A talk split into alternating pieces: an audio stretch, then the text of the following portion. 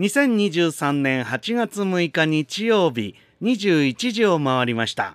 ツイッタースペースを使ったおしゃべり配信題しまして、話し家一人で何か話す。今日は第7回目でございますな。お相手は私、柳家三之助でございます。話し家がお送りする配信でございますが、内容は落語ってことはないんですね。落語に関係する話もないかもしれません。えー最近身の回りで感じたことを中心にいろいろ脱線しながらおしゃべりをして、まあ、最終的にはライブで今聞いてくださってるリサナーの皆さんのツイートを魚にまあいろいろ喋っていくという配信でございますんで皆さんねぜひコメントお願いしますね、えー今はスタートしたばかりですけどもすでに134人の方がいらっしゃってありがとうございますね、えーそしてねライブでお聞きくださってる皆様お願いがございますよ。まず皆さんさんは、えーこの今聞いてる私のツイートですよねこのなんか紫の画面っていうんですかこれをいいねとかリツイートとかしていただけるってとねもうなんかそういうことがねあのツイッターにおいてはパワーになるということでぜひお願いしますたまたまなんかうろうろしてたらこの配信に出くわしてしまったあなた、ね、ぜひ私のツイッターのアカウントフォローしていただけると嬉しいです。ぜひよろしくお願いいたします。この配信は後ほど、ポッドキャストでも配信しますので、私のプロフィールページのリンクからぜひ辿ってお楽しみください。えー落語の配信もやってんですよ。こちらは有料でございますけど、それもそちらのリンクにありますんで、ぜひ一度見てみてください。さて、ほんじゃあね、えー乾杯しましょうよ、乾杯。皆さん、なんか手元に、あの、ありますか？飲み物は。今日私、すでにツイッターの方では、本日の乾杯案件ということで、目の前にある、えー飲み物をですね、もう、晒しておりますが、皆さんはどうですか？ね。えー皆さん本当ありがとうございますね。もうパンダちゃんが、もうこちらは雷雨がすごいですっていうんで見たらね、えーすごいね、静岡県。え？浜名湖の方でしょ？浜名湖の方、すごいよ。うん。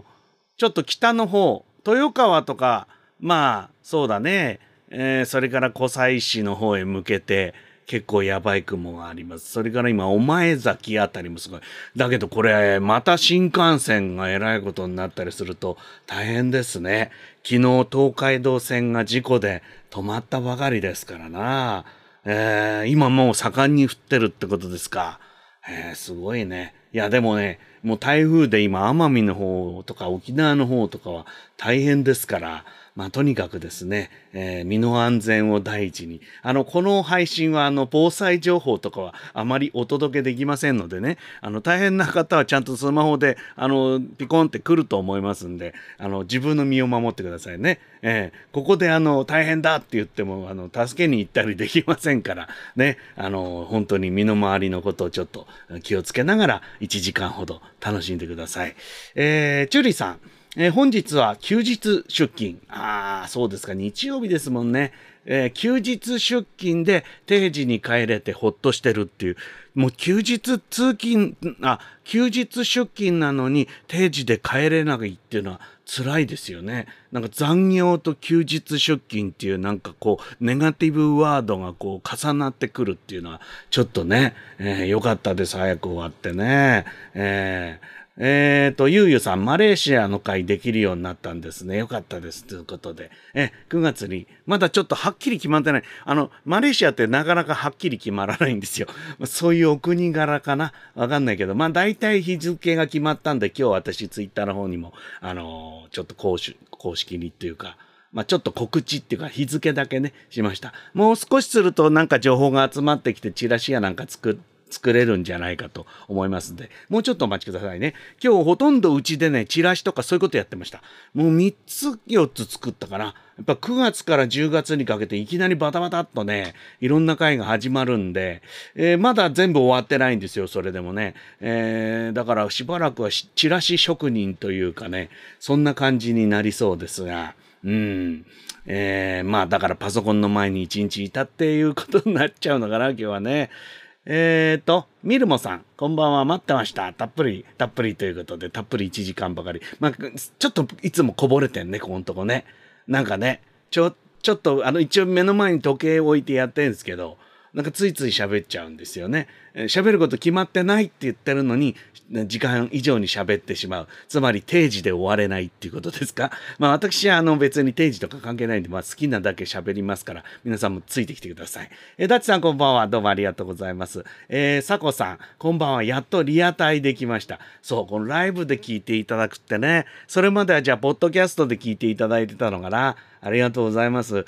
リアルで聞いていただくってね、ポッドキャストだから本当はね、まあリアルで聞かなくてもいいっていう前提でも喋ってるんですけど、やっぱりこうやってあの交流ができるっていうのはね、リアルタイムの良さでございますな。あぜひ楽しんでってください。えーと、それから、お、乾杯案件が出てきた。ちょっと時差があるんでね、繋いでたんですよ。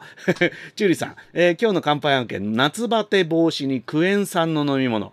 いいですね。吉原にですね、あの、鈴音さんっていう飲み屋さんがあって話し会やたら入り浸ってたんですけど、私そこで初めてクエン酸割っていうのを飲みましたね。焼酎のクエン酸割りですね。つまり、酎ハイ通貨。だから、焼酎をクエン酸の粉と炭酸で割るってことですよね。そうするともうほら、クエン酸は体にいいですから、もうアルコールが相殺されてもゼロカロリーってこういうことですよね。えー、チューリさんぜひ健康的に過ごしてください。ダチさん、イロハス。水ですね。水が一番健康ですよね。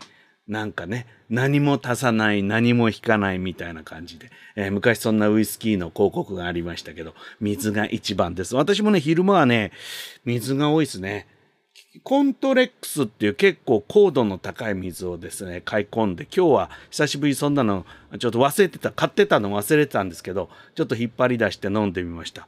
ええ、あのー、ペットボトルだとね、そんなことないんですけど、コップに入れたりするとね、ちょっと結晶したりするんですよね。そのぐらい、いわゆるこうカルシウムとかそういうのがいっぱい入ってるコントレックス。嫌いだって人が多いですよね。なんかこうイガイガするんですよね。高度が高いとね。うん。私は割と好きな方ですけど。春のゆらりさん。えー、今日は温かい麦茶で乾杯待機。麦茶。私もね、今ね、麦茶も手元にちょっとあるの。あのー、なんて言うんですか。あの、最近は手抜きで、あの、本当は煮出した方が美味しいのは分かってんだよね。ついつい手抜きでね、あの、濃縮タイプっていうんですか？うん、あれでね、えー、ちょっとお茶を濁、まさにお茶を濁しておりますけれどもね。はい。えっ、ー、と、パーカーさんかな？パーカーさん、あ、パーカーさん違った。パーカーさん聞いてない。ただ僕のツイートをリツイートしてくれたんですね。マヌルネコファンみたいですね。なんかね、昨日あたりちょっとポンポンってマヌル動画を2本ばかりツイッターの方に上げたらですね、あの、普段と違う方がやっぱ集まってくるのね。あの、マヌルクラスターの方がどっかからこう見つけてくるんですね。そういうのも面白くて、時々ね、全く関係ないで関係なくはないんですよ。私近辺のものは、まあ、マヌルネコも含めて全部そうなんでね。だけどほら、なんか最近はね、SNS っていうのはワンテーマでやらないとアクセスが取れないとかって、そのいわゆるアルゴリズムに乗らないっつってね。うん、だから本当は私、落語以外のことつぶやいちゃいけないんですよ、本当言うとね。だけどそんなことはね、やってられない。うん。大体話家なんて落語だけやってりいいってもんじゃないんですから。ね、そういうようなことで、まあ私もいろんなことつぶやいていきますんで、一つよろしくお願いします。ということですな。ええー、っと、あ、えっちゃんだ。えっちゃん、こんばんは、乾杯。え、オリオン75、ケルシュスタイル。あー、これ沖縄で見たなそう、いっぱいあるんですよ、オリオン。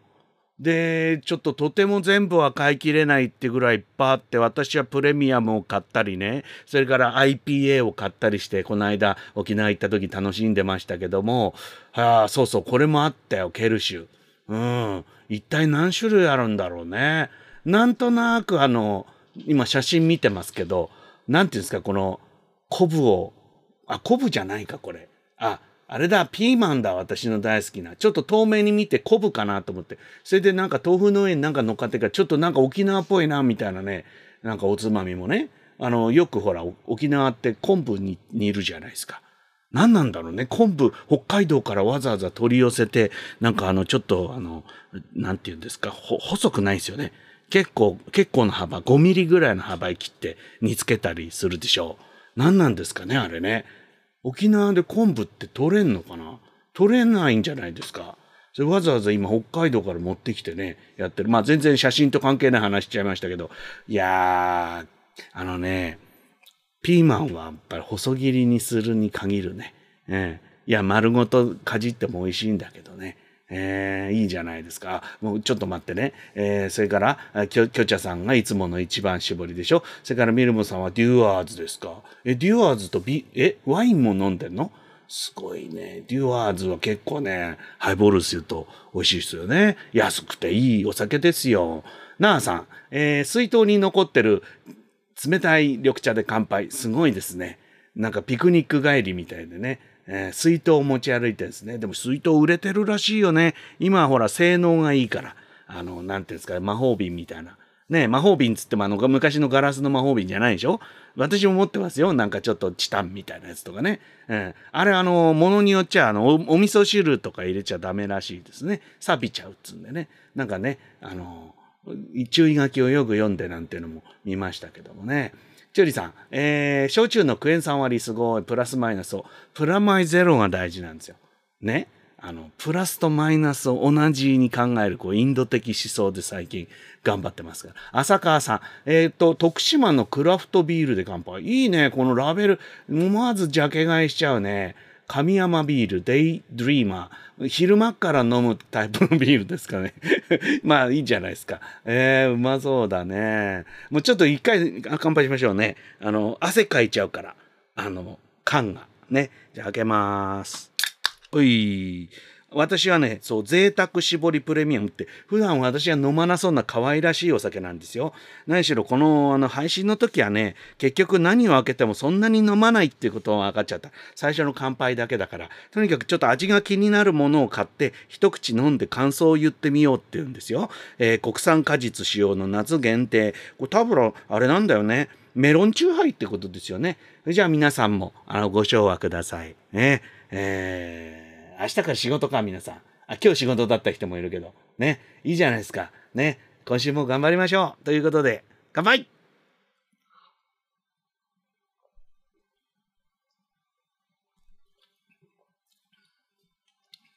うん。メロンだな。なんかメロンアイスのメロンの味がする。うん。これもあの、お酒じゃないね。プラマイゼロでジュースってことでいいかな。アルコール度数4%って書いてあるけどね。うん、全然感じない。えー、えー、あら？ちょっと待って、宮子さん、あれ？宮子さんと浅川さんは、これ、同じビールの会社じゃないですか？これ、神山ビール。すごい奇遇じゃないですか、これ。ねえ。面白いね。え？何、付き合ってんの？そういうことじゃないよね。たまたま？たまたまにしたらすごいね。えー、神山どうしちゃったの？神山ばやりなの？へえ、宮子さん。あちょっとでもちょっと違うんだね。デイドリーマーが浅川さんで、えー、シワシワエ、シワシワエールだって。何？シャワシャワとか、シュワシュワだったらなんかビールっぽいけど、シワシワエールって書いてあるよ。シワが寄ってるってこと？どういうことなんですかね？まあいいや。えー、ハチさん、えー、札幌。えー、真夏の占領みか、いいね。千両みかんじゃ100%みかんだから。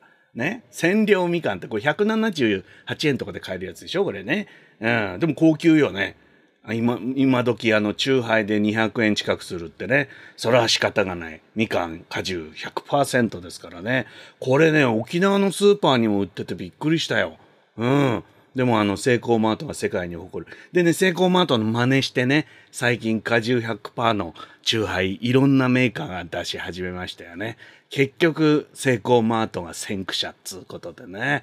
えー、そえっ、ー、と、チューリさん、そういえば、先日の沖縄シリーズの、うん、3、3、あ、丸3ね、3、3つ目でしたっけ？えー、途中、浜棒の花が映ってましたね。和菓子の花と一緒だったので、思わず注目しちゃいました。ああ、浜棒、浜棒の花。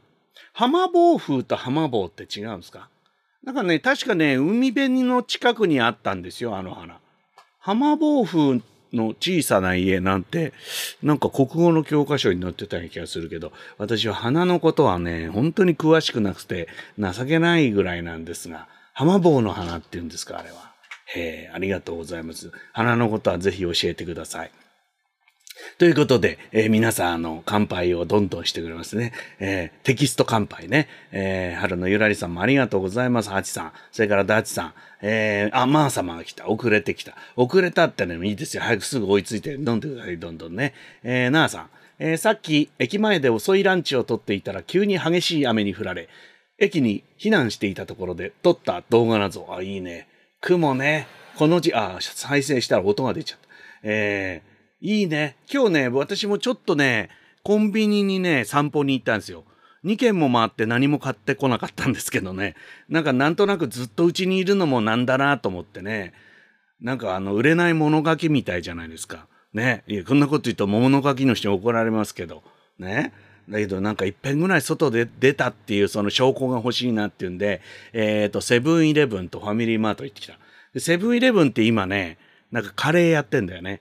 で、買ってこようかなと思ったけどね、うん、なんかちょっとね、決め手にかけて、あのデリーのカシミールとか売ってんだけどね、あれ美味しいの分かってんだけど、今日はカレーじゃねえなーって感じがして、えー、ファミマに行ったんですよ。で、ファミマに行って、なんかサクレの美味しいやつあったら買おうと思ったら、柚子しかなくて、梨があったら買ってきてたんだけどねっていう、まあ、いまいち決め手にかける感じで、外へ出たんですけど、やっぱりね、雲がね、うん、なーさんの動画みたいにちょっと怪しげな、なんて言うんですかね、あの、降るぞこの野郎、降らせるぞこの野郎、いや、降らねえぞみたいな、どっちだかよくわかんないような雲がね、えー、なんか、こう、脅かしにかかってるような、そんな船がね、あ、船じゃねえ、雲がね、あのー、私も見えまして、写真をちょっと撮りましたな。うん。えー、きょちゃさん、かず、かずちつまみに、ダイヤメソーダ割り。この間ね、なんか、かずちはほら、あの、小樽の会社が作ってるんですけど、なんでカルディだったから、成城石井だったかな。なんかそんなようなところでね、なんかカズチーのね、ジェネリックみたいな。で、ジェネリックなんだけど、オリジナルよりもなんかゴージャスみたいなね。それでカズチーって書いてあったんだよな。あれ登録商標とかじゃないのかな。なんかそんなの見て買えばよかったな。こんなこと言うぐらいだったら。いや、なんかそれも決め手にかけてなんか買わなかったんですけどね。うん、やっぱり食べ物とか、なんかこう家庭のもの、あの、なんていう台所洗剤とか、洗濯石鹸とか、そういうのってすぐジェネリック化しますよね。なんかどっかなんかすごいの出すと、みんななんかパッケージとかも似せて、同じようなものを作ってきますよね。うん、カズチーも、あれどこだったっけな？まあちょっと覚えてないんですけど、うん、見つけたらぜひ誰かご一報ください。はい。えー、そんなわけでね、何の話しよっか。あら、ずいぶん人が集まってきちゃったわ。ありがとうございます。こうやってくだらねえこと喋ってる時にね、どんどん人が増えるっていうのは、なんか、なんか、申し訳ない気持ちになりますよね。ありがとうございます。えー、ぜひ、あの、よかったらね、コメントっていうか返信をいただければ、あの、この配信はほぼ100%私が、あの、見落としたりしない限りは、あのー拾っていくっていう、そういうポリシーでやってるんで、あの、どっかのあの、YouTube ライブみたいに、あの、お金払わないと読んでもらえないみたいなね、うん、スパチャしないとダメみたいな、そういうことはありませんので、ぜひあの、どんどん、えー、なんか好きなこと書いてください。好きなこと書いてくれてば、くれればくれるほど話がどんどん脱線していくっていうね、えー、皆さんに寄りかかった配信でございますからな。さあ、それでどうしようかなって、今日ね、一応タイトルついてんですよ、この配信。ね？日曜日は笑ってるっていうタイトル。ね？もう最近ほら何喋るかなんかって全然決まってないから、もう適当につけるんですけど、まあ日曜日に配信するの久しぶりだなと思って、日曜日かって思ったらね、なんか思い出したんですよ。皆さん覚えてる？なんか日曜日、なんとかとかって。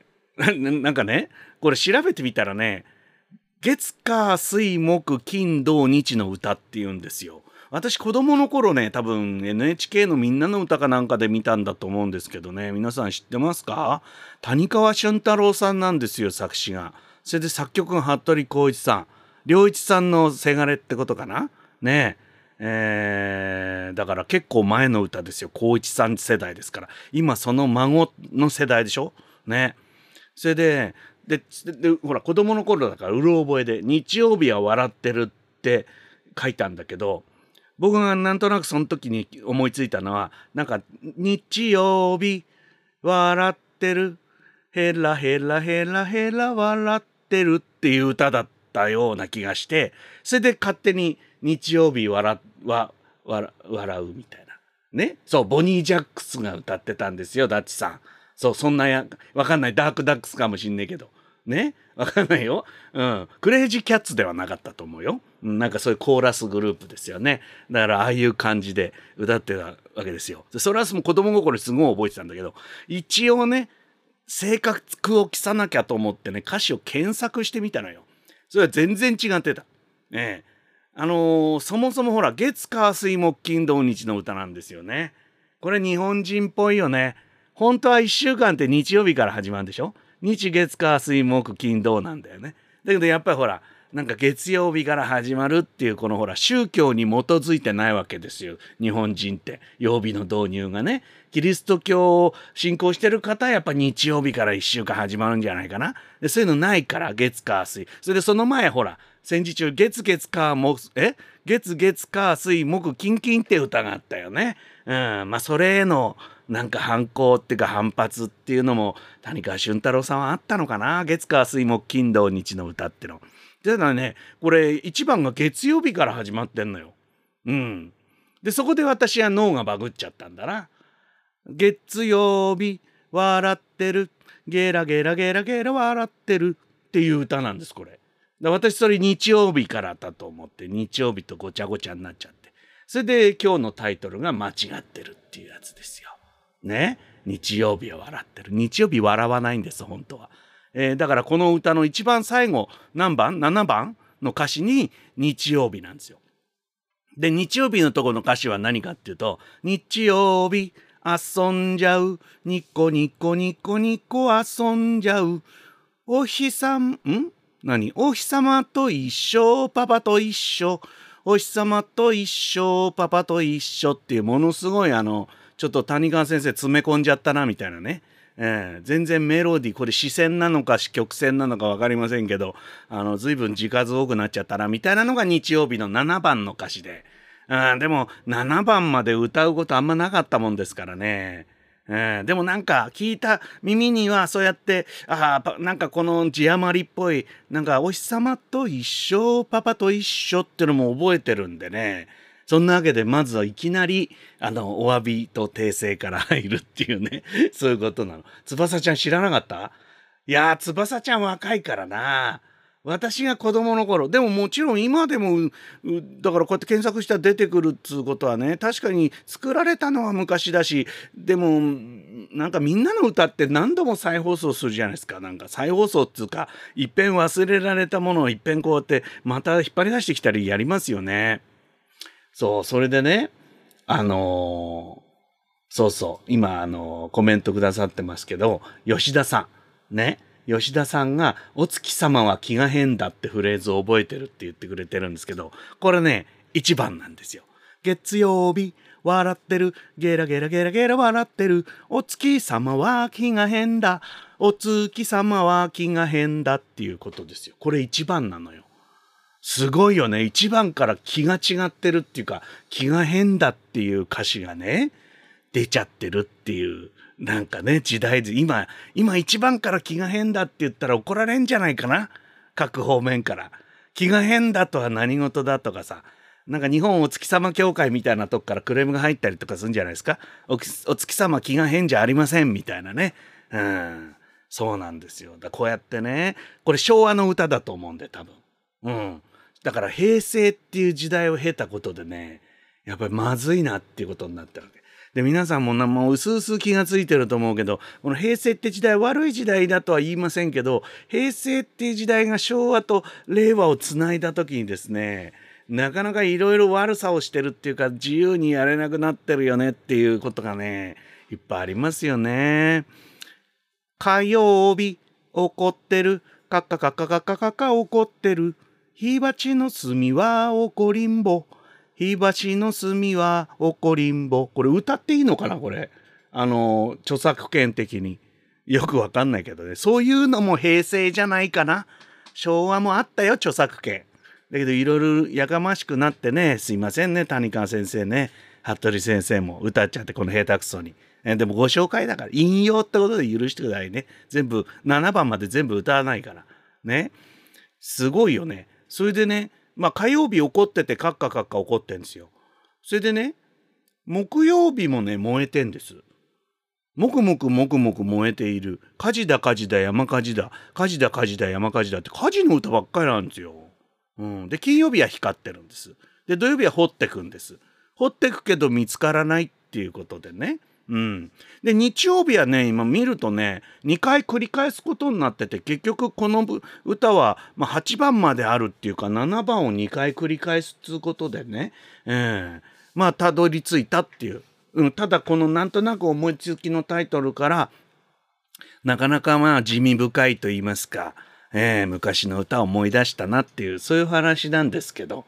ええー、翼ちゃんは知らなかったか。多分ね、あの、九州でも、その、私たちの世代の人知ってると思うんだけどね。何しろほら、国営放送でやってましたから。ねどうでしょうね。うん。翼ちゃんの頃はどんな歌ありましたか？だいぶやっぱり歌はね、何年か違っちゃうとね、変わりますよ。ダッチさんなんてほら、ね、ロシア民謡の一週間ですよ。それも、それは私も知ってますよ。歌ののしおりに載ってましたもんね。あれも陽気だか陰気だかよくわかんない。ロシア民謡って陽気で陰気が多いからね。日曜日は市場へ出かけだっけ？糸と朝を買ってきただよ。ね？朝のの買ってこようっつんだもんね。え？で、その後、テュラテュラ言うんでしょ？テュラテュラテュラテュラ。これもあれですか？ボニー・ジャックスですか？ダークダックスですか？あんま区別つかないですよね。ゾウさんがいる方はどっちですか？よくわかんないけどね。うん。そう、キョチャさんが言ってくれてる。でも火曜日はどこ行くんですかね？もう日曜日しか、やっぱこれほら、やっぱ日曜日から始まってんじゃない？やっぱロシア正教も。やっぱ一応キリスト教だから。日曜日から始まるんだよね。うん。そう、糸と朝を買って。だからね、子供心にね、朝ってものはね、まだあんまりよくわかんなくて、そのほら、耳で聞いてますからね。糸と朝を買ってきた。なんだろう、朝、朝を買ってくるってどういうことなんだろうみたいなね。うん。これ、あれですよね。日本語に直したときに、だから、糸と朝をだから、朝じゃないんですよね。これ、日本語として作詞作曲されてれば、朝っていうメロディーじゃないですよね。昔の歌。ちゃんとね、赤とんぼみたいにさ、ちゃんとあの、言葉の抑揚とメロディーを合わせ込んでくるじゃないですか。昔の歌はね。うん。だからきっと無理やりここにちょっとこう、なんて言うんですか？歪みがね、ロシアと日本の歪みがあるっていう感じですかね。えー、で、テュラテュラはどういうことなんですか？ご存知の方いらっしゃいませんか？ね。ジャスラック案件行きましょう、ダッチさん。もう訴えていいよ。ね。これ、何？に、収益事業じゃないから。ね。ジャスラックいくら払えばいいんだろうね。うん。えー、吉田さん、日曜日は市場へ出かけ、火曜日はお風呂これあれじゃないの？なんだっけ？最後にまとめるやつじゃないの？なんか、あれだよね。友達よ、これが私のが、まあ一番最後でしょ？だけど、な、あ、でもあれか、後に、なんかその一番に全部まとめちゃえみたいな CM ソング的な、なんかあれかな。ねえ。どういうこと？この日曜日は市場へ出かけ、火曜日はお風呂に入る。どうだったっけ？ちょっとこれわかんなくなってきた。ジューリさん、知ってるでしょ？でも、どういうこと？これ。あの、一番がこう、ロングバージョンなのと、まとめバージョンになってるの。なんか違いがあるのかしら？ねえー、えっちゃんもカメか、カメハメハ大王が思い浮かんじゃっても、どちらかってますけど、ね。いや、ありましたよ。カメハメハだよね。カメハメハだよじゃないでしょ？は、あれ？え？ハメハメハだよじゃなかったっけ？あれ？ちょっと待って。ハメハメハ。そうだよ、ほら。えっちゃん。カメハメハはドラゴンボールだよ。混ざっちゃってるよ。ね？もうだからさ、ね、いい年の人がさ、昔を振り返ってなんか人に話すじゃない。ね？あのインタビューとか特にねこの8月になってくると戦争のこう記憶を次世代になんて言ってるけどさハメハメ派がカメハメ派になっちゃうんだよ。どこまで正確に覚えてんだろうね人間っつうのはね。いや別にそういう人たちが言ってること嘘だとは言わないけど人間の記憶ってのは本当に曖昧だからね大勢の人のこう記憶を集めないと真実は生まれないんじゃないかなと今ここで、えー、改めて思いますなカメハメハ大王。どうですかえっちゃん？ハメハメ派だっつんだよ。ね？うん。だあれかね？平成時代にハメハメ派はまずいんじゃないみたいな PTA 活動があったりしてカメハメ派にあの直させられたとかそういうことないですか？ね？平成ってそういう時代ですよきっと。ね？桃太郎とかもどんどんもう今あのいい話になっちゃってね、えー、戦時中のかんあれだよ。桃太郎なんてもう鬼を皆殺しにしてそれであの何て言うんですか？ぶんどってくるみたいなね。鬼の鬼の宝をぶんどって捕虜にして帰ってくるみたいな。なんかそういうなんかもうすごい戦時中っぽいっていうか今のロシアと変わんねえんじゃねえかみたいな話になってたけど今はあれだよね。桃太郎って和解するんだよね。謝ってくるわけよ鬼が。じゃあ謝る心を改めたんならじゃあ一緒に帰ろうみたいななんかそそんな話になってるらしいよ。ねえ。うん、えーと浜昼顔の小さな実出てきた。浜昼？あれ？さっきなんだっけ？もうなんかこれさっき言ったことすら忘れてんだからね。浜暴風、あ、そうか、浜昼顔か。俺浜暴風って言ったよね。ほらもう、みんなね。で、私がね、皆さんね、特にね、なんていうかな、右脳人間なんですよ。ね。あの、大体で生きてるわけ。正確性に乏しいっつうかさ。で、それが落語にも出ちゃってんですけど、大体でやってるんですよ。うん。浜昼顔か。浜暴風は何ですか？じゃあなんで僕浜暴風って知ってんですか？浜暴風もなんかね、教科書とかにあったと思うんだよなうん。みんなの歌といえばコンピューターおばあちゃんが好きです。これ、坂本龍一さんでしたっけ？コンピューターおばあちゃんって。ねちょっと、ピューターお、おばあちゃん。コンピューターおばあちゃんですよね。あ、違うわ。坂本龍一じゃなかった。なんとなく、ほら、これもそうですよ。なんとなくコンピューター音楽っぽいから、じゃああの頃だから、えっ、ー、と、じゃあ、坂本龍一でいいか、みたいになっちゃうんですよ。歴史の改ざんですよ、これは。私による。ね。作詞作曲は伊藤良一さんだそうです。はい。えー、明治生まれという高齢でありながら格尺として博学さらに英語にも堪能な自慢のおばあちゃんへの孫の敬愛といたわりを歌い上げた楽曲だそうでございますよ。これもみんなの歌だね。みんなの歌か。あ、あ、わかったわかった。これわかった。わかりました。坂本龍一さんがアレンジをしておりました。ああ、まるっきりデタラメじゃなくてよかった。ね。うん。だからピコピコ言ってたんだ。ね。ピコピコ部分が坂本龍一で、まあ確かにコンピューターおばあちゃんは別に坂本龍一っぽくないもんね。うん。そうですか。まあでも結構売れた曲だね。いろんな人がカバーしてるんだな。81年だそうでございます。私が7歳、8, 8歳ですか。お8歳の時のコンピューターおばあちゃん。へえ。きょちゃさんも月曜日はお風呂を炊いて火曜日にお風呂に入るの？どうすんの？それ1日24時間風呂ですか？それは。ねえ。大変だ。お湯もなんかもうトロトロになってきちゃうよね。若い人いたら。あ、歌詞を貼ってくださってる。いいのかな？だこれもさ、ジャスラック案件っていうか吉田さん。え？そうだね。ボニー・ジャックスなんだ。日曜日は市場へ出かけ、糸と朝を買ってきた。糸と朝を買ってきたなんだよな。こうやって読むときはね。糸と朝をになっちゃうからさ、これ違うんだよ。テュラテュラ。えー、あ、あ、2番が火曜日はお風呂を炊いて、火曜、あ、月曜日にお風呂を炊いて、火曜日はお風呂に入る。あ、そうなんだ。あ、じゃあ一、日曜日だけ日曜日一日で済ましてて、で、そっから先は、一番の中で2日間処理するっていう、そういうあの、効率化を図った歌なんだね。えー、で、水曜日は、あの、あの子と会って、木曜日は送ってったんだ。一日一緒いたんだね。いやらしいね、なんかね。いや、俺だけそんなこと思うの。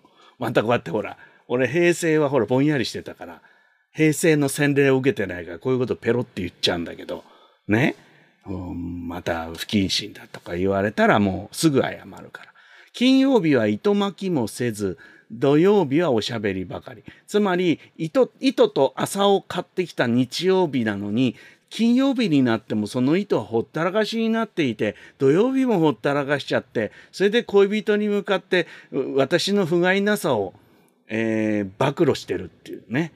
まあでも一日一緒にいりゃわかるよね、そのぐらいのことね。うん、この人はそういう人だから、みたいなね、ことですよね。実にいい人間の営みらしい感じでよろしゅうございますな。いいね、一週間。うん。えーと、ダッチさん、ハメハメハは大王で、水森アドさんの歌はカメハメハ。何それ？え？アドちゃんが歌うときは歌詞を変えてたってこと？どういうこと？なんだろうアドちゃんはね、ジャズシンガーだからね。アドちゃん。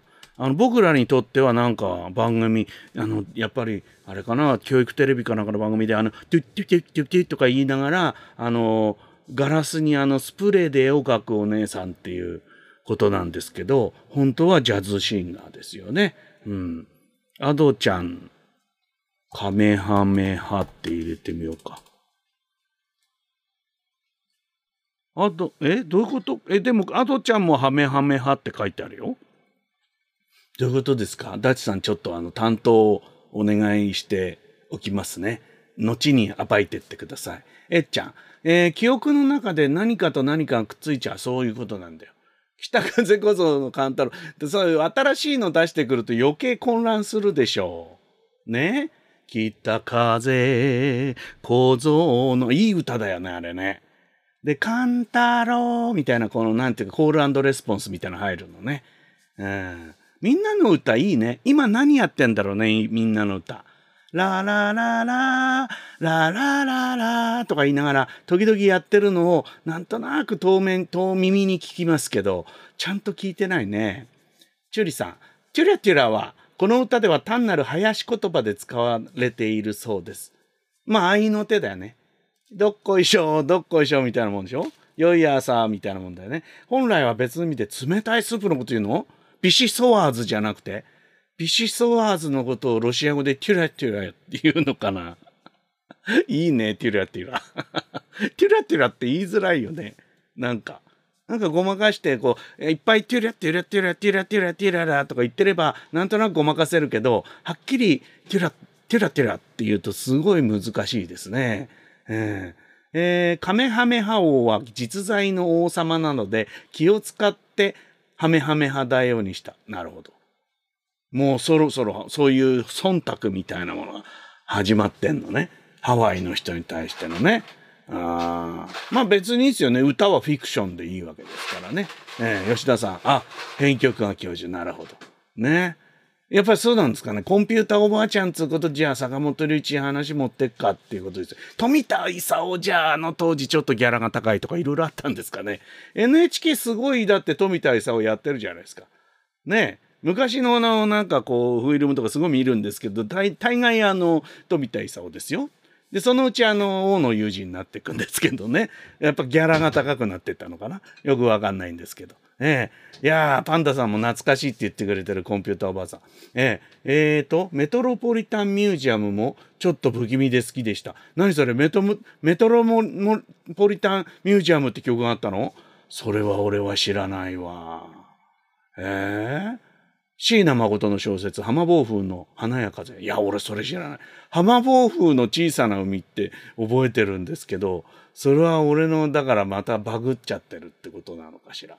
ね浜棒と浜暴風は全く別の植物です、ほら。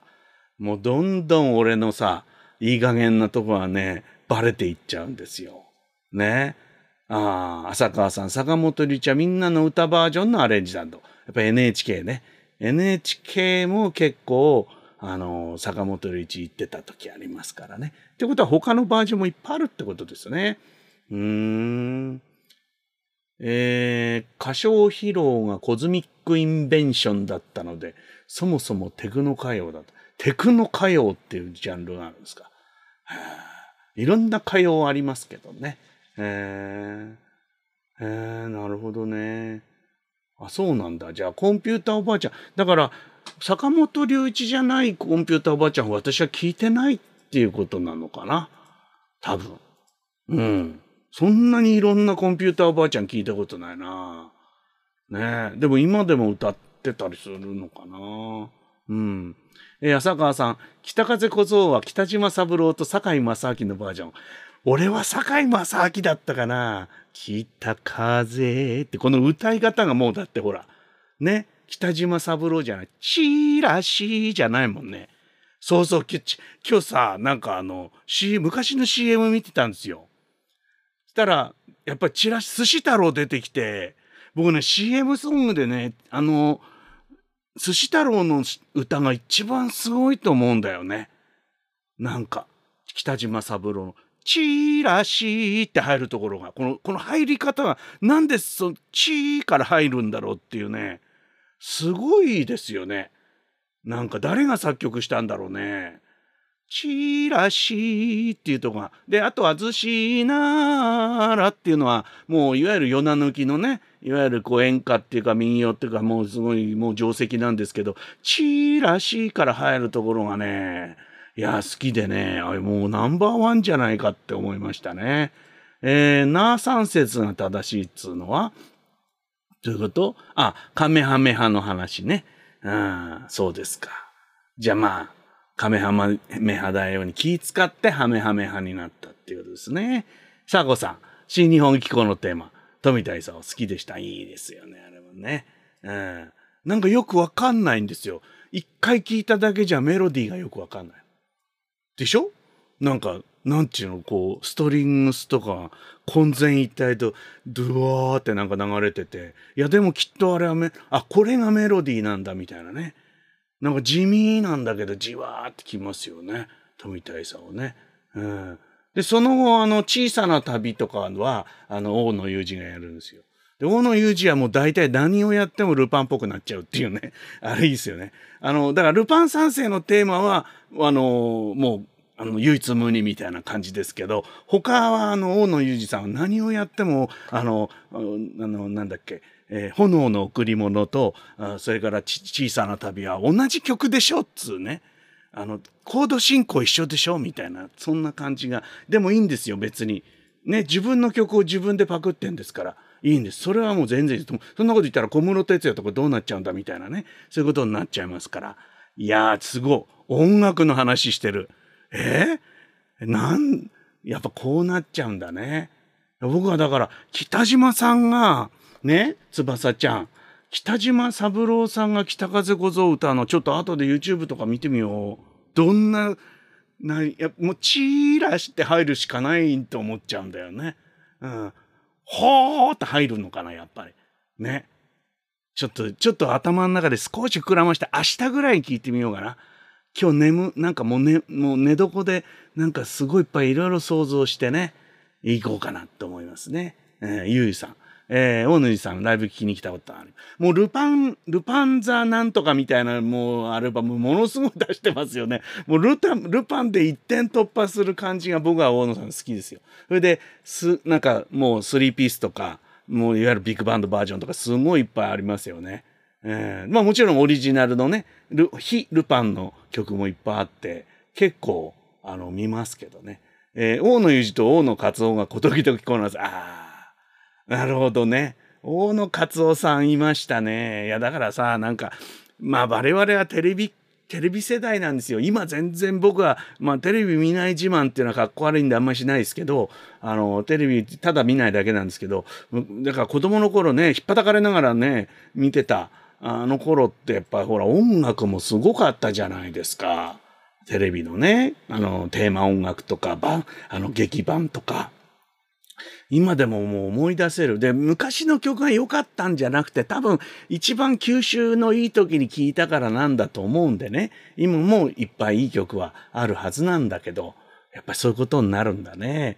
えーパンダさん、えー北島三郎といえば E テレおじゃる丸。おー俺それ知らないわ。おじゃる丸って聞いて見たことがある単語だなとはわかるけど、それが一体何なのかは私にはわかりませんでしたな。だからこうやって、パンダ若いからね。意外とね。意外と若いから。ここら辺はね、あのなんていうんですかね。第二次ベビーブーム前後のちょっと話にどうしてもなっちゃうんでね申し訳ないんですけどでもそれぞれの時代のそれぞれの歌があるってね川柳川柳って人も言ってましたから、うん、ねそういう話をするとやっぱ止まんないですよもう45分経ってるもんね。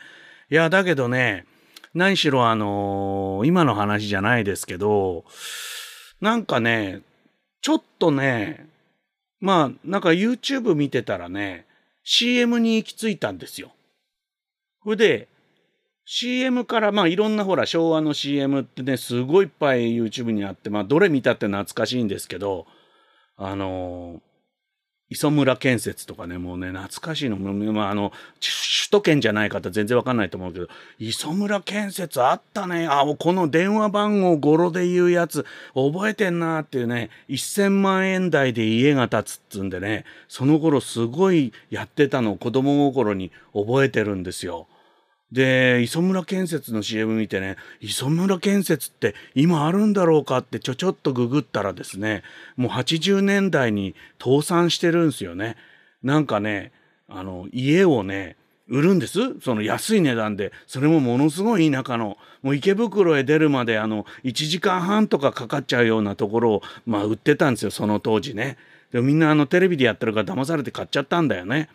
で、そしたらね、その家をね、売るんだけど、あの家の代金はね、まあ、月々ほら今だったら銀行から借りてあの払ったりするでしょ？なぜかねあの月々いくらっつってねその勝村建設ん？磯村建設かに納めてたわけよ。で固定資産税も磯村建設に納めなさいっつって納めてたんですって。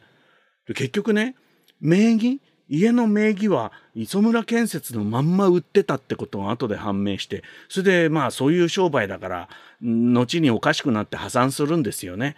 だけどそのほら抵当権みたいなものが全部あるからあのお金出して買ったって言われてる人が全然持ち物じゃなかったっていうんでねその会社の抵当に取られていくっていうもう国会でも話題になったらしいんですよそれは。ってことにたどり着いたりですね。やっぱ昭和っていう時代のそのなんか無茶な感じっていうんですか。それもほら昭和の全般はもう戦争やってたから相当無茶ですよ。それで高度成長期も無茶やってんですよ。でそれで私が生まれるぐらいはもうだいぶ良くなってでバブルへ向かっていくんだけどそこもだいぶ無茶じゃないですか。だずっと無茶なんですよ。そういうなんか無茶の塊みたいなものがやっぱ CM からこう思い起こされるっていうかね。そうそう。あのゆらりさん仮登記で売っちゃうっていうんですか？僕あんまりうちを買ったことがないもんですからね。だからわかんないんですけどそういうのをねちょっとここ何日かで知ったりして。であのその中でねあの国鉄ってあったじゃないですか。知ってますか皆さん？あれ？ちょっと翼ちゃん国鉄知ってる？知ってるよね？えー、国鉄の前は鉄道省だったんだけどその前は鉄道員だったりいろいろだったんですけど、まあ、国鉄世代じゃないですか我々ね。で途中で JR になるんですけど国鉄時代の CM 集みたいなやつが出てきてねいや時代だなっていうかまあまあ国鉄は無茶したから国鉄でいられなくなったんですけどそういうこともねなかなか面白かったの。ほいでねディスカバージャパンキャンペーンみたいな皆さん覚えてますか？あ、翼ちゃん国鉄知ってるね。いや、さすがに知ってるか。ね。えー、JR 九州しか知らねえと思ったよ。ね、国鉄。日本国有鉄道ですよ。 Japan National Railways。だけどほら、国鉄も最後はさ、もう累積赤字が何兆円なんてさ。で、だけど、その、もう無茶な、そんな無茶なのにか潰れねえで何とかしようっていうんで、いろんなキャンペーンを打ってたわけ。で、1970年のね、CM でね、ディスカバージャパンっていうのがあってね、とにかくほら、国鉄に乗れって話よね。で、その頃はもう世の中も落ち着いてるから、その通勤、まあその頃も通勤地獄だけど、それ以外の特急とかそういう儲かるやつに乗ってほしくて、要するに旅に出てくださいみたいなキャンペーンをやったわけですよね。でもその若い女の子たちがキャーキャーはしゃぎながらね、写真撮ったりとかしてるんですよ。でもうねもうその頃だから客車よね客車の窓からものすごいあのカメラをの表へ出してね写真撮ってんですよ。これ令和の時代怒られるやつだなっていうつまり昭和の CM が平成を経たことで令和では怒られる問題っていうのがもう昔の CM にはこれもう欠かせないもうだってほらあの放送禁止になったものとかもいっぱいあるじゃないですか。ないし井上陽水の声が消されたりとかっていうのがほら昭和の昭和から平成の始まりだったでしょ？ね皆さん覚えてらっしゃいますか？皆さんお元気ですか？っていうセリフを消されたっていう事件があったじゃないですか。CM はやっぱり時代を反映してますね。良くも悪くもね。で、1975年にね、ダイヤ改正がありまして、山陽新幹線が全通するんですよ。今までは、あのー、大阪から岡山までかな？で、岡山から博多までが1975年のダイヤ改正で出るんですよ。で、そのね、CM が出てきて、ものすごい需要、需要分があるっていうか地味深いの。森重久彌さんがね、駅長の、駅長とか駅員の格好だね。あの白いあの、なんか偉い人が来る時に着るあのなんか礼服みたいなやつじゃなくて、普段の、あのなんか普通普段のあの茶、紺色の制服を着てね、出てくんですよ。もうあの頃はさ、今なんかほらひな壇芸人みたいなことになってるからテレビも。だけどほらもう森重が出ればいいっていう。で背景も何にもいらないわけですよ。いきなりなんか後ろが水色っぽいこう背景で、まあ、ただのスタジオですよね。そこに森重がこうなんかこう帽子かぶって出てきて帽子を取ってねセリフを言うだけっていう CM があるの。思わず書き起こしちゃった。ちょっとやってみますね。3月10日。東京博多間新幹線が走り始めます。今や暮らしの中の新幹線と言われております。生まれたての駅も遠あります。博多まで6時間56分、広島まで5時間8分。新幹線といえば、ま、いろいろ終わりでしょうけど、大丈夫ですよ。一生懸命走りますから。ありがとうございます。っていう CM があるんですよ。これすごくないですかこれ？え？森重さんにこのセリフを言わせるだけっていうね。3月10日まあとにかくそのダイヤ改正があったわけですよ。それで岡山から博多で全通するんですな。で生まれたての駅だからその間の駅ですよね。遠ありますって言うんですよ。遠あるっつうんだから。いいよね。遠、遠あるっていう言い回しがまたグッときちゃうわけだ。話家だから。ね。博多から6時間56分、広島まで、広島だもんだって。もう森重先生も広島って言っちゃうんだよ。広島って言わされないところが好きだよね。広島まで5時間8分だもん。ねえ。で、その後、新幹線といえば、まあ、いろいろ終わりでしょうけど、大丈夫ですよ。一生懸命走りますから。ありがとうございます。その頃いろいろあったんでしょうな。なんだか。でなんだか全部謝ってたらもうなんか 10, 10時間ぐらいかかっちゃうから森重出して適当にお茶を濁すっていうんですか？まあいろいろあるけど許してねみたいなねまあとにかく走りますからよろしくみたいな CM をやっちゃうっつうのがね僕はちょっと度肝を抜かれたんですよ森重に全部におんぶに抱っこじゃないですかこれ。ねもちろん原稿書いた人いるんでしょうけど森重の力だけで乗り切ろうとしてたんだな国鉄はっていうね。で乗り切ったんだろうねきっとね。だからその頃ほらもうとにかく財政なんで国鉄はビービー文句みんなのだからツイッターみたいなもんですね。みんなのもうあのストレスのはけ口みたいになってたわけでしょ。国鉄が。でそれを森重が一一手に引き受けるっつうね。すげえ CM あんですよ。YouTube にありますからぜひ見てみてください。それでねあの円雲師匠皆さんご存知ですか？三遊亭円雲師匠あのおばあちゃんみたいな格好してあのスキンヘッドの。ね。もう亡くなってずいぶん経ちますけど円雲師匠も JR やあ JR じゃない国鉄やっててね。えー、これもちょっと書き起こしちゃった。2バージョンあって短いバージョンね。昔から人を褒めるのにいろいろ言いますな「いいよ粋だね」とか「男っぷりがいいね」とか。まあ切符をちゃんとお求めになる方なんざ差し詰め。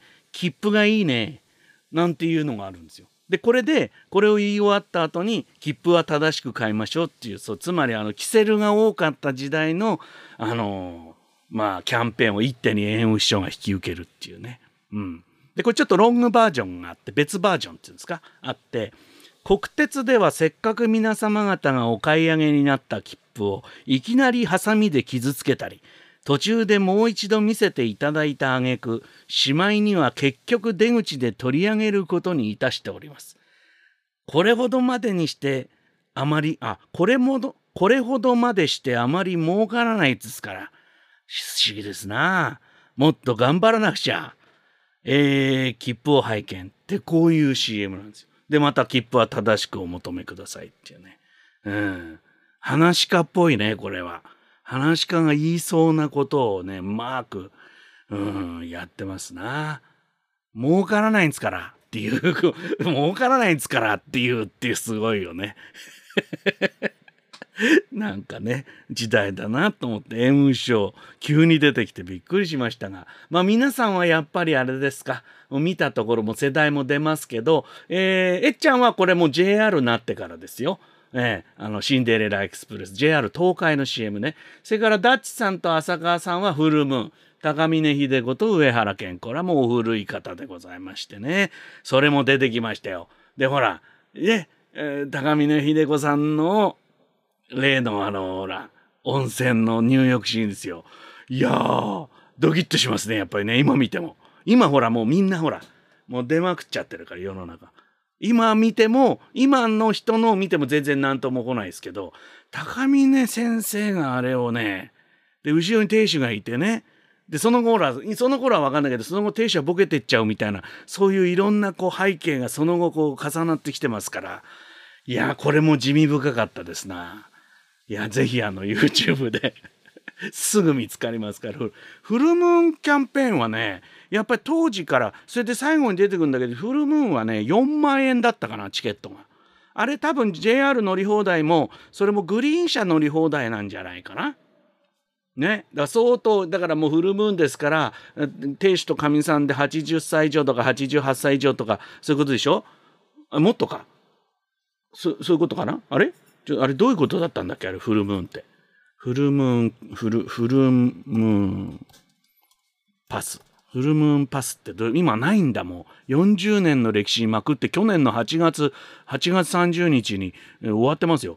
え？2人の年齢の合計88歳でいいんだよね。ってことは44歳からか、俺も買え、あ、俺も俺一人もんだから買えねえのか。あの、44歳の夫婦で買えちゃうっつうんだからね。あの当時、上原さんと高峰秀子さんいくつだったんだろうね。でそれが去年ね販売終了で今もっとほら44じゃ元取れないもんね。もっとなんだかもっといってないと。2人の合計が150歳ぐらいいかないと。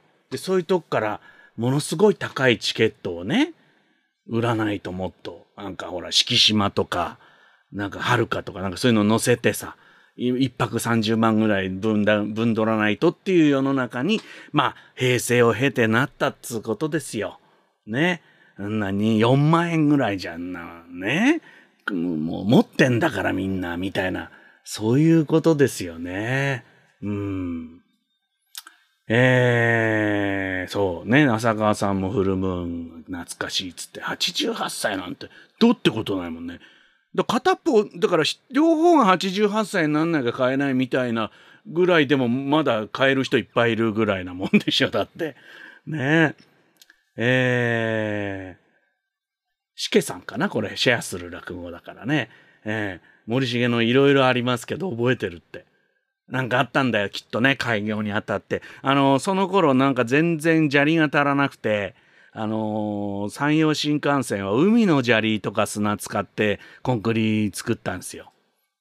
で塩分あるからねもろくなっちゃって後でなんかケツ拭いたって話もなんか聞いてますよ。あまだとにかく無茶したからね昭和は。しょうがないんだよ。うん。あれ奉仕温泉なんですか。あ実際行ったダッチさん。あそう。あのなんかソフトフォーカスがいいんだよまたね。うん。高峰さんにね、あれすごいわ。あれもうだからイエローキャブがあの当時あったらスカウトしてるんじゃないかな。あの、高峰さんを。なんてこと言うとまた怒られたりする。僕はほら、平成を無視して育っちゃったから。ねえ。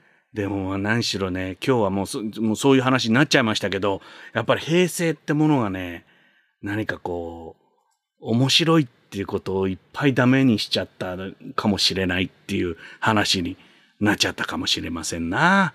うん。あのね、えー、っと、えっちゃんね、シンデレラエキスプレスとかねな、なんとかエキスプレスっていうのを JR 東海がすごいやったんですよね。で、あのほら、ともかくね、JR に変わるっていう時もものすごい CM をやったんですよ。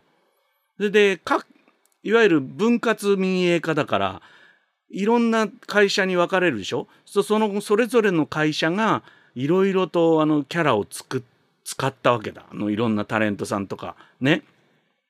で、何しろね、あの、東日本は後藤久美子で行ったわけ。JR に移るとき。で、その、J、あの、後藤久美子さんって僕の一つ下なんですよ、年が。で、その当時ですから、多分中学生か高校入るか入んないかぐらいでしょ。ね。若いんだよ。なんか国民的美少女とか言っちゃってね。で、JR に変わりますっていう CM をね、やってたの。で、それをね、7連続で見られる YouTube とかあって。つまり1週間前からね、あと何日っつってカウントダウン CM をやってたんだね。で、後藤久美子さんがいろんな駅でのホームで、あの、本当はお尻で書いてほしかったんだけどね。お尻で文字書くやつあるでしょ？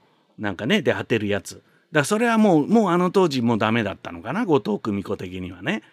じゃなくて、こう手で書くの。手で JR のあのロゴね、J と R がくっついてるロゴあるでしょ、今でも。あれをこう書くんですよ。空に、空に書くんですよ。そうするとそこにほら JR のロゴがこうやって合成されて、それであと何日みたいなね。えー、で、よく見るとね、あの、いろんな駅で前な7日分分バージョンがあってあるんだけど、全部合成っていうね、黒、いわゆる黒巻きですよね。グリーンバックとかブルーバックでやってる感じでね。えー、JR もね、後藤久美子いろんなとこ連れてって実際ロケすればよかったんだけどそこはコストカットだったんだねやっぱ国鉄を引きずってる感じがね出ましたねで西日本はね富田靖子でねそれから南野陽子になっていくんですけどねうんなんかあのいいですよ。後藤久美子さんもねぼーっとしてて。あの頃のアイドルってぼーっとしてたねみんなね。なんかぼーっとしててよかったですよ。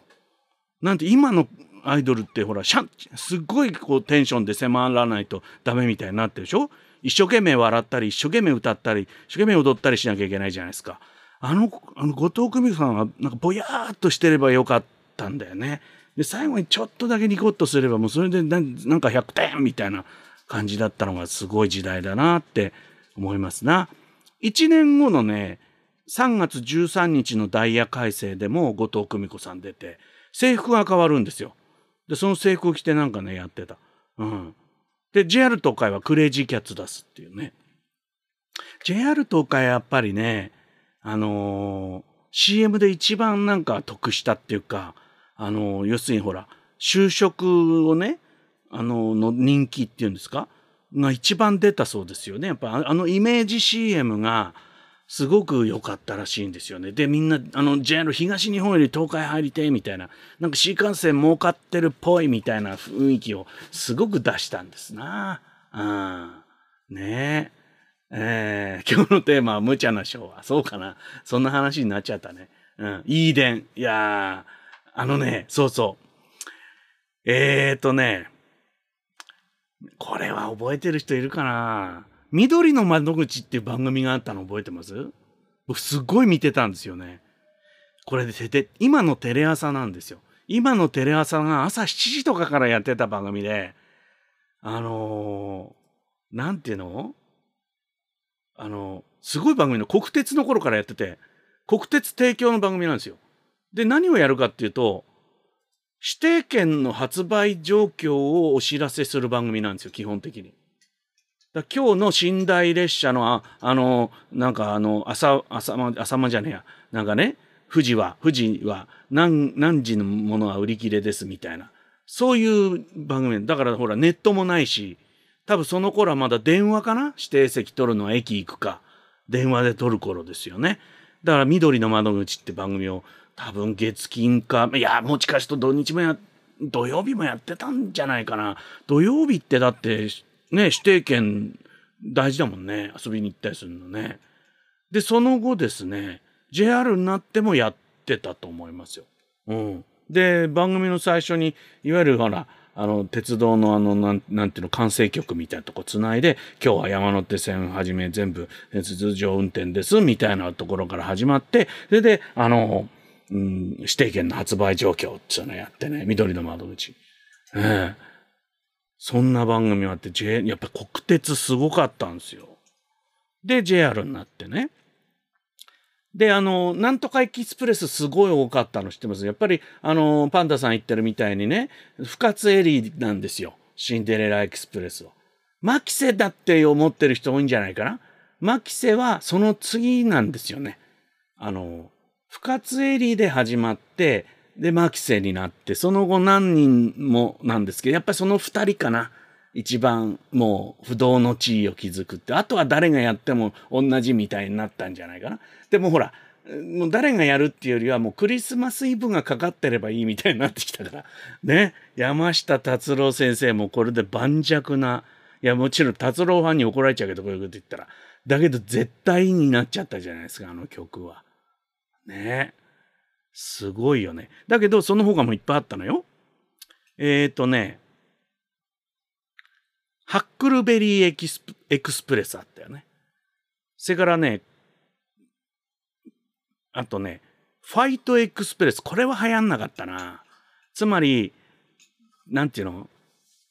新幹線に乗って上京して働くみたいなやつね。ハックルベリーは知ってるでしょ？あの、いわゆる夏休みに子供が帰省して冒険をするみたいなイメージのやつですよね。で、ホームタウンエクスプレスっていうのは、いわゆる帰省ですよね。帰省するやつ。で、クリスマスは、まあ、あの、不活エリとマキセのやつ。で、みんな一緒だからね、あの、やり方は。あの、彼が、あの、来ないっていう、きっと君は来ないだから。ね？で、来ないけど、どっかに隠れてて出てきて、女の子が、あの、もうっていう、バカっていうみたいな やつですよ。バカって言わないんじゃないですか？令和の女の子は。バカーンみたいなやつですよね。うん。で、一回騙すっていう。一回騙してびっくりさせるっていう。一回騙すんだけど、本当に騙してもため息から涙まで出させといて、そこに現れて、バカって言わせるみたいな。で、その後最後抱きついて、で、JR 東海つって終わるっていうやつですよ。ね。あの、クリスマスエクスプレス。あとね、プレイバックエクスプレスっていうのもあったんだって。これ同窓会だって。もうこれは流行んなかったよね。知らないもんね。だからね、そういうのは、あと、小玉の旅っていうやつね。小玉の旅はね、一番太ってる頃の渡辺徹と、それから野村弘信っていうね、うん、トシちゃんと組んで売れた、あの、野村弘信さんね。あの人が小玉で旅をするっていろんなバージョンがあって、これ今もう令和全然放送できないやつです。なんかもう会社の同僚っていう設定なんじゃないかな。で、一緒にあの、温泉入るんだけど、渡辺徹があの、野村弘信を引っ叩いた後に、温泉に沈めるっていう CM あったからね。うん。これもう完全パワハラ案件になっちゃうからな。うん。だからやっぱ平成っていう時代を今ちょっと語ってるわけです。平成時代を語らずに昭和と令和を語ることで平成をあぶり出すっていうやり方ね。うん。パンダさん。そういえば JR 東海のそうだ京都へ行こうの CM 見て京都の大学を選んだ。うおすごいね。あの、My Favorite Things のメロディーにやられちゃったんだね。うん。ねえ。ああ、春野さん。ねえ緑の窓口覚えててくれましたか？ねえその後ね、テレ朝からあの、テレ東に番組が移ってレールセブンっていう名前になったっていうのが分かったんですよ。だけど全然覚えてないです。私はそっちは見てなかったと思います。えー、ダチさん、ヤンバカン、そう。ヤンバカン文化ですよね。ヤンバカン文化なんだけど、これは菊蔵師匠だから、これはね。うん。あの まあいいんですけど。いや、バカんじゃない。菊蔵師匠じゃないや。えー、三平師匠ですから。そうそう菊蔵師匠がその後やってたっつうだけですよね。えー、だからバカって言わせるっていうね。そういう昭和の文化とか。でも今バカって言った時点でもうダメじゃないですか、令和は。ね。もう、あの、ワンアウトチェンジみたいなね。スリーアウトまでない時代になっちゃってね。だね、国鉄の CM ぜひ見てください。私は今日国鉄の CM 見て私が思ったことをお話しましたけど、皆さんもいろいろ思うところあるんじゃないかな？あの、国老の CM とかもやってますから。国老 CM やってたんだ、みたいなね。あの、分割民営化反対ソングを、あの、さだまさしさんが歌ってたりとかね。あ、ナイスミディパスありますよ、皆さん。ナイスミディパス誰がやってたか覚えてますか？えっ、と、泉ピン子さんと野際陽子さんと菅井金さんですよ。ね。